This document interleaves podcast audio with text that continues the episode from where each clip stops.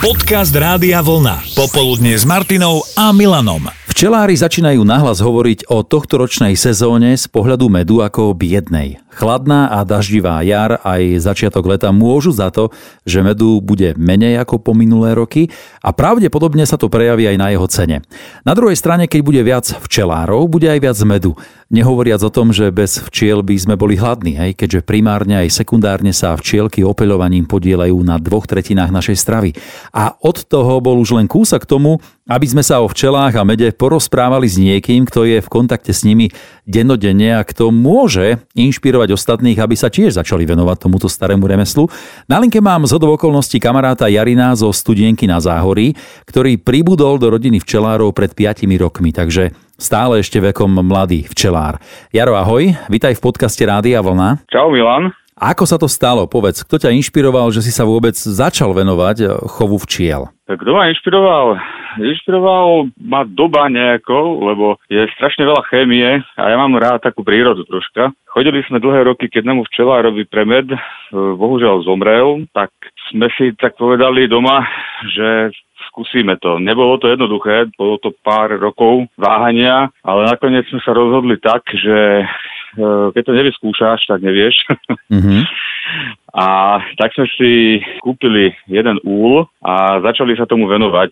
Veľa literatúry je okolo toho, veľa všetko možného hovorenia, ale realita je úplne iná. Dá to kopec roboty, času, liečenia včiel, študovania okolo toho a príroda sama o sebe robí strašne veľa, lebo tá príroda si robí, čo chce. Mali sme agát, zbrzol, nemáme nič, takže takýto to funguje, bohužiaľ. Sú roky, čo je nič, alebo je málo, ale netreba to zdať, no. To je jediná, jediná taká vec, čo si ja myslím osobne. Mm-hmm. Žiješ v rodinnom dome na Záhorí s väčšou záhradou. To boli také tie správne podmienky na začiatok? No, mám tu výhodu, že bývam fakt v tom rodinnom dome. Výhoda je to, že máme veľkú záhradu a na konci záhrady e, sme sa rozhodli, že si správame takú, už teraz je to malá včelnica. Začali s jedným úlom, teraz sme plus minus nejakých 30 kusov, takže už je to také dosť aj zaujímavé. Mm-hmm. A je to pekná, krásna robota, treba sa tomu venovať. Nič mm-hmm. nehoviem tomu. Čo je to najpodstatnejšie? Hej, človek, ktorý sa chce tomu začať venovať, predtým ako sa to stane, čo by mal vedieť? Že je to, je to každodenná drina, alebo proste venuješ tomu naozaj veľa času? Niekto si myslí, že med sa načepuje z toho úla jak z bandasky. To tak nefunguje. to tak nefunguje. E, funguje to tak, že včelár neodpočíva celý rok. Ľudia si myslia, že celý, celú zimu ten človek nič nerobí. Celú zimu sa robia rámčeky, stlkajú, drátkujú, s voskom sa robí, vytápa sa vosk a tak ďalej a tak ďalej. To má hodne postupností. Cez rok sú určité obdobia, kedy sa musia liečiť. Hlavne máme tu problém s klieštikom, ktorý tu bol cca v 1978 dovlečený nejakým spôsobom z ukrajinskej hranice a z tej strany. A ten napadá včely? A ten napadá včely, hej. S medom nemá nič spoločné, to je čisto iba...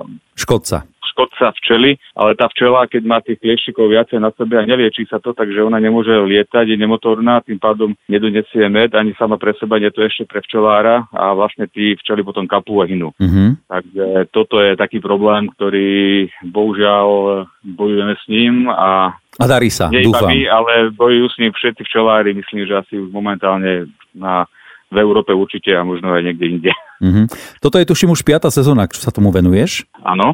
Dá sa povedať, že sa ti darí tú produkciu medu z roka na rok navyšovať? Do minulého roka to bolo super, tento rok je taký trošku dosť zlý, lebo počasie nám nepraje, takže tento rok to nie je čo, ale bojujeme. Keď chceme niečo dobojovať, tak musíme sa tomu venovať, lebo fakt e, dá to aj hodne času po robote, cez víkendy, ale človek to musí mať trošku vášeň a cít. A najlepšie na tom to, že človek k tomu prepadne. Ja som tiež predtým x rokov netušil, že budem včelár, ale to vzúčanie tých včiel a všetko, keď sa do toho človek tak nejak e, zarazí, jak do rodiny, jak sa povie, tak je to potom nádherné. To mm. už je. Áno, niekedy sa hovorí tak, že keď človek je trošku namosúrodný, tak čo sa tváriš, ako keby ti včely uleteli. Hej? A mňa zaujímalo vždy opýtať sa včelára, že ako sa môže stať, že ti včely uletia? Včely uletia väčšinou tak na jar, ono sa dá aj cez rok, ale väčšinou je to tak k jaru. Uh, oni uletia vtedy, keď sa človek o to nestará kvázi, lebo matka kladie. Matka kladie a ono keď nemá kam plásť, tak e, včely sa vnútorne v úle dohodnú, že proste tá matka s tými včeličkami sa zobere, tak minimálne polovica trištvrte úla a vyletí preč Mhm. a ostane tam buď mladá matka v tom úle, ktorú si tie včeličky vlastne nejakým spôsobom spravia, tá toho je tak viacej spôsobov. Mhm. Jedna vec je taká, že si vytvoria také matečníky. E, Dá sa to robiť aj, že im človek dopomôže, to sú zase iné metódy. Ale toto je jeden z takých vecí, pri ktorých včely vlastne vyletia z toho úla von. Mhm, takže takto.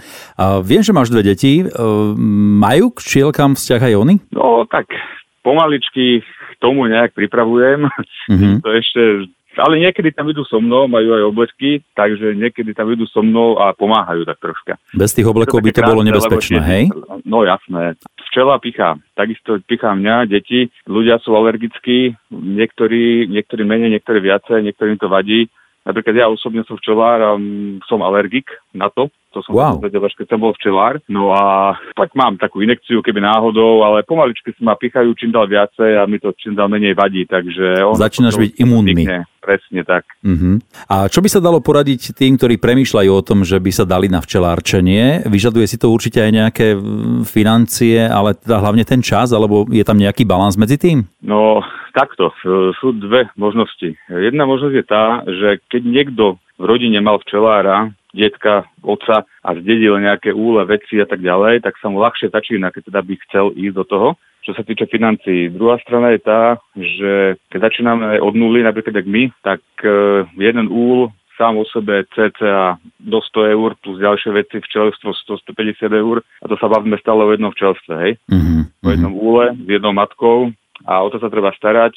Do toho treba investovať rámiky a tak ďalej a tak ďalej, liečivo, nejaké to oblečenie na začiatok, nejaký ten medomet, stačí aj ručný, netreba nič e, zvláštne, aby si človek teda mohol ten med, keby nejaký mal vytočiť z toho. Takže určite investície tam sú. Dá sa na bazári všeli kde kúpiť na začiatok lacnejšie, ale ja si myslím, že určite tá inšpirácia je tam, lebo je to pekné a keď niekto by chcel ako mladý človek ísť do takéhoto niečoho, tak mu to odporúčam, lebo uh, sám zistí časom, že urobil dobre.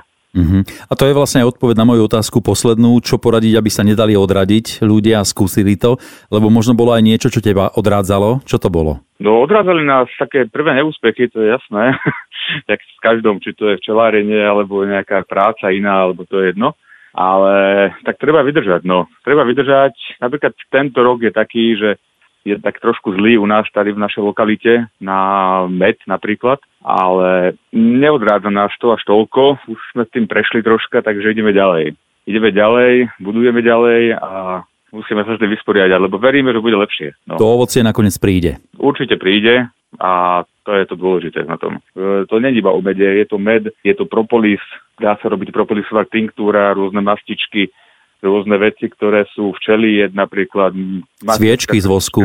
Napríklad. A toto sú veci, ktoré e, v dnešnej dobe si myslím, že sú lepšie ako v lekárni, keď si človek kúpi nejaký drahý liek, lebo to už je tak väčšinou chémia, toto je čistý produkt, ktorý ešte stále je na trhu a je tu na svete a dá sa vytvoriť, nie že vytvoriť, dá sa vyťažiť z tej prírody. Popoludne s Martinou a Milanom.